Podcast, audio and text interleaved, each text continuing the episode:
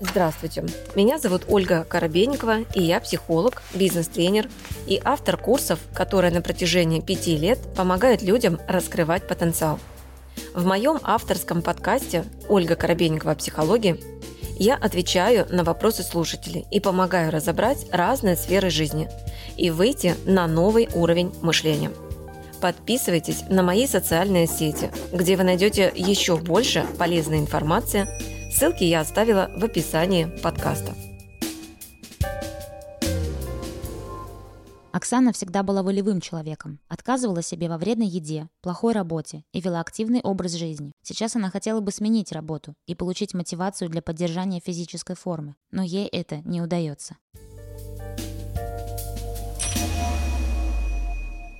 Когда ты сказала, а, что а, мне нужна, видимо, какая-то мотивация, для того, чтобы поддерживать себя в хорошей форме. Для тебя мотивация а, деньги не является мотивацией, потому что здесь прозвучало, что а, на работе коллектив меня не поддерживает. То есть получается, что твой коллектив уже не соответствует твоему мировоззрению. То есть смотри, если мы говорим, что наше тело изначально, вот то, в каком состоянии мы находимся, эмоциональном, энергетическом состоянии, вот ровно настолько нас хватает для того, чтобы там людям помогать, работать там и так далее. То есть мотивация, по сути, это быть в большей работоспособности, чтобы дать больше этому миру. То есть, когда, например, э, ну, поскольку мы здесь говорим о едином групповом поле, мы уже поняли, да, то я предполагаю, что вы приблизительно такие же, как я. Для меня мотивацией, когда я занимаюсь здоровьем или еще что-то,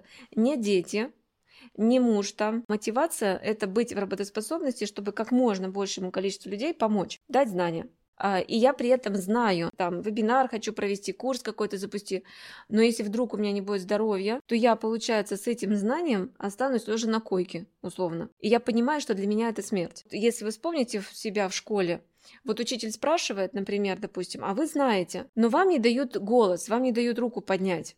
И вы такой тянете, тянете, тянете руку, а преподаватель вам не дает права отвечать. И у вас возникает, ну, как бы, ну и фиг с ним тогда, и вообще я не буду домашки тогда делать, и все равно меня, потому что не спрашивают, руку мне не дают, и все. И происходит разочарование, ну, как бы отторжение этого знания. И я знаю, как эти механизмы работают, ну, базово, и я понимаю, что если я не буду этого делать, поддерживать свое здоровье, тогда я останусь с этими знаниями как бы, э, ну, как бы невостребованной, да, потому что у меня не будет сил это делать и все, и тогда я уйду в отчаяние. А на тысячах примеров, да, вот вебинары я веду еще что-то, я понимаю, до какой стадии довела лень конкретного человека. Лень именно в плане саморазвития, может быть, профессионального.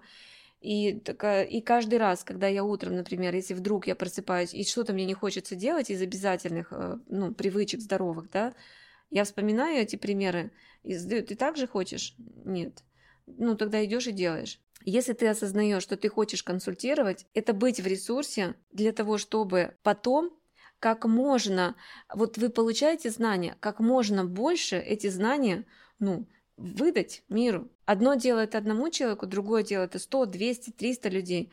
У вас опыт открывается, у вас глубина открывается, потому что без практики это невозможно будет. Почему бы тебе не поставить мотивацией, что «А я вот это вот все делаю, чтобы потом у меня была возможность эти знания применить на практике. Мы-то здесь говорим про умение проявлять системность, систематичный подход, про умение, а, ну, как бы в графике жить. Когда вы начинаете, вот я, допустим, да, график расписан реально с 9 утра до 8 вечера расписан график, всего полчаса на обед, больше у меня нет перерывов вообще.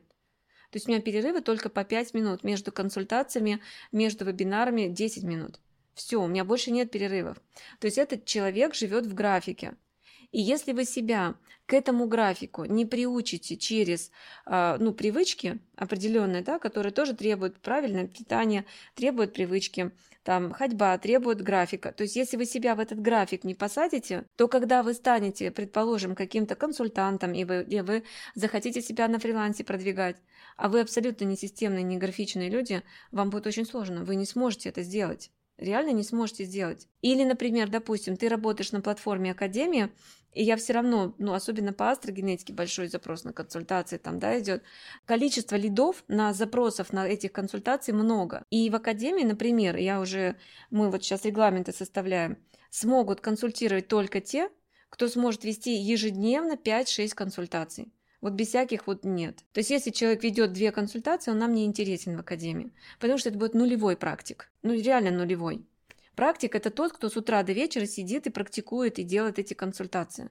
Это практик. Все остальные это ну, не то, это любители. То есть я тебе привела пример, что начинается все с режима в личной жизни, как бы, да, в, в этих вот всех привычках, а продолжается потом это все в режимности, связанной с графиком. Вот мы сейчас общались вот с, даже вот с продюсерами, да, общаемся, они говорят, боль рынка следующая. Вот берем эксперта, ему надо делать вот это, это, это, это, это в графике, то есть потому что идет запуск, Ему надо это делать на постоянной регулярной основе, в ритме.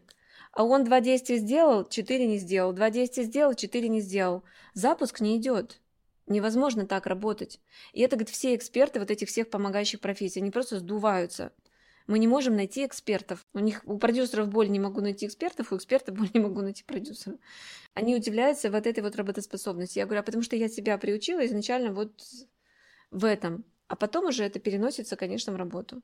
Если вы себя будете расхолаживать, вы не сможете потом работать и применять знания. И у нас весь организм этой системы. Вы же знаете, ЖКТ – система, а, гормоны – система, менструальный цикл – система, нервная – система.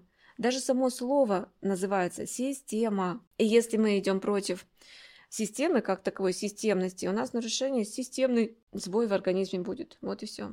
Особенно тогда, когда а, такие вот очень напряженные графики работают. С вами была Ольга Коробейникова в авторском подкасте «Ольга Коробейникова. Психология». Ставьте оценки, подписывайтесь на подкаст на удобной для вас площадке, чтобы не пропустить новый выпуск. Душевного вам спокойствия и берегите себя.